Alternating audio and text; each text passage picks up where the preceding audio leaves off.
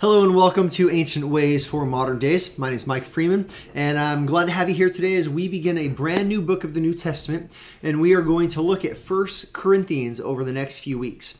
Now, if you're new to Ancient Ways for Modern Days, uh, I'm really glad you're joining us. In this podcast, what we do is we follow our church's uh, New Testament Bible reading plan, which basically is every weekday we read one chapter of the New Testament. And uh, in this podcast, what we do is take a thought, a portion of that chapter, and I give a bit of an application or maybe just um, expand on it a bit to allow the text to sink in a little bit more deeply and help us to apply it so we can live faithfully as Christ's followers. Now, I, I, don't typically ask people to share this or to like it, things like that. Um, we're not really doing this for a lot of self promotion, but but what we would ask is if this is helpful for you and you think it would be helpful for other people. Um, as families use it, they listen to it um, for their daytime devotions, things like that. You know, I would encourage you to share it and maybe even uh, uh, like it or rate it or however however it works on whatever platform you're listening to. Uh, we, we, believe in the tool. We believe in what we're doing, helping people think deeply about their life in this modern world, but applying the ancient words of Scripture that are that are timeless and that really do impact our life in a major way. Now, that said, let's jump in, and today we're going to look at 1 Corinthians. Paul is writing to the church in Corinth, and uh, and this is a church that's a bit upside down. They're a church that they trust Christ, they love Christ, but they they, they really don't uh, know what it looks like to live faithfully. And uh, they, they've got sin they need to deal with. They've got some issues they need to deal with. And so through this letter, Paul is going to help deal with those issues. Now, to get things started, I, I love the way the book begins because it begins by reminding us of the humility we should have, recognizing that we are saved. In fact, this this lines up really well with uh, at least the timing of this episode being released. This past weekend's message, where we're preaching through the book of Ephesians, and in preaching through it, we, we just handled Ephesians 2 8 and 9, where it teaches that by grace you have been saved through faith. It is a gift of God. It's not by our own work, and so it's not so it's a, so that none of us can boast. Well, that actually lines up really well with the passage I want to I want us to consider today. And so uh, let's jump in to uh, 1 Corinthians chapter 1, the end of the chapter actually, starting in verse 26. Here's what Paul writes to this church in Corinth. He says, For consider your calling, brothers. Consider you coming to faith. He says, Not many of you were wise according to worldly standards. Not many were powerful. Not many were of noble birth. Now, here's what he's saying. He's saying this church is made up of people that not many of them were, we would call maybe the society's elite. Now, this is still true today. There, there are some from maybe wealth or from highly educated backgrounds or in positions of power that come to faith. Thank God for that, right? He, Paul is saying that Paul does not say that it was none of them were of those stations, but he says not many of you were. Well, because not many people are, right? But, but that said, he says, Not many of you were of these high stations. Verse 27 But God chose what is foolish in the world to shame the wise. God chose what is weak in the world to shame the strong. This is just like God. God is the, the kind of God. He, he is our God, and He is a God who uses things that are weak, and He uses them in a powerful way to demonstrate his power. Because when something is weak and it's used in a powerful way, well, that, that weak vessel does not get the glory. God gets the glory. God uses what is foolish in this world to accomplish something amazingly wise. Why? Because, well, it's not that foolish one that says, oh, look at how intelligent they are. Like, no, no. Look at how God has worked through this person. The text continues.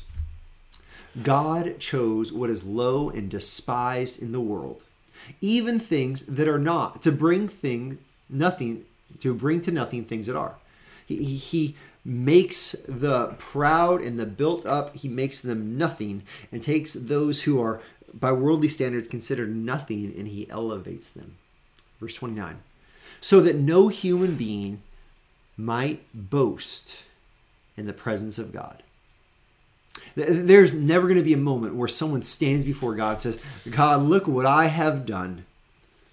And because of him, you are in Christ Jesus, who became to us wisdom from God, righteousness and sanctification and redemption. We are in Christ. There's that phrase. Our church loves to point out this phrase in Christ. This is the believer's identity, the one who is trusted in the death and resurrection of Jesus. This is the person who is in Christ. And for that person, for you and for me, if we've trusted in Jesus, it says Jesus has become to us wisdom from God. We might have been foolish, but now we see the world with such wisdom because we see it through God's eyes. He's become to us righteousness. We were not right with God. This was what Romans described. We lacked righteousness, but now we're in Christ, and so now we have righteousness. Sanctification means to be made holy. We've been, we've been made holy and we're being made holy in redemption. We've been taken out of the slave market of sin. We've been bought back with the blood of Jesus. Here's the payoff, verse 31. So that, as it, as it is written, let the one who boasts boast in the Lord. Let the one who boasts boast in the Lord. This is where this text lands. This is our ancient way for our modern day. Uh, our takeaway today is to recognize that anyone who boasts, they are to boast not in their wisdom, not in their strength, not in their status, status or their degree or, or their position. You and I, we boast in the Lord. Here's what it looks like. Let's say you are the most brilliant person you know Maybe that's true in your mind, and maybe it's not so true in the minds of the people around you. But maybe you really, you are someone of high intellect. Well, here's what it looks like to boast in the Lord. You use your intellect and your skills to bring glory to God. And whenever you're recognized for whatever amazing thought you have, you say, you know, I really recognize that my mind, it was wired by God. That, that any in, in, intellectual ability I have, it is because of God's grace and kindness in my life. Let's say you are an all star athlete. There's some high schoolers that listen to this podcast.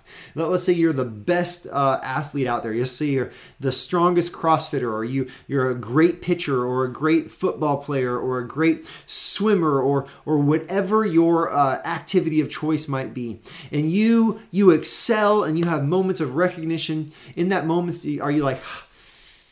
Yeah, I am pretty awesome. In that moment, you say, I, I thank God that He's given me this ability. And you say, whether I win or I lose, may I play in a way that honors Him and gives glory to God. This means you don't look down upon those who are weaker than you or who are less intelligent than you. Let's say you're in a position of power or prestige. Maybe you have been elevated in your place of employment. If that's you and you have that position, do you carry yourself around like you are the greatest thing since sliced bread? Do you walk through life saying, you know, all these people, they, they really should just like be thankful I'm around them? Or do you look at every person like they are made in the image of God? Maybe you're the CEO, and do you walk through and do you look in your janitor's eyes and you say, Thank you for the work you do here? See, this kind of attitude is a kind of attitude that we recognize that, that we, everything we have, it's a gift from God. And so anything we accomplish, we, we accomplish it and we give thanks to God. And we boast in the Lord. And the greatest of boasting, the, the most appropriate way to boast in the Lord is when it comes to our salvation. Remember, he begins by asking us to consider our calling, being placed in Christ. When we recognize that we're in Christ by the grace of the Lord, not by anything we've done, but by His grace in our life, we simply say, God is so awesome. Let me tell you what Jesus has done. Can you believe it? Jesus lived a perfect life. Ah, that's amazing. And then he gave credit to me for that perfect life. Jesus died a, a sacrificial death. He was my substitute. He paid the price for my sin. Jesus was resurrected. And now he reigns victoriously. And now I positionally, I am in Christ, seated at the right hand in the heavenly places. You know what we do? We boast in the Lord. You know, one final application I would add is this applies to the way we we carry about our public life, the way we carry about our private life, but this also applies to the way we carry about our congregational life. I think part of this is when we we remember that when we gather for worship and when we when we sing and we sing the attributes of God, when we sing about who God is and what God has done, this is actually a moment for us to boast in the Lord. So the next Lord's Day, when you're gathered with your church, maybe you're part of Valley and you're gathered with us, the next Lord's Day, I, encourage you to boast in the Lord. Sing praise to Him, regardless of whether you have the most amazing voice that's ever been made, or maybe it's not so uh, beautiful in worldly standards. Use your voice to boast in the Lord. This is our ancient way for the modern day.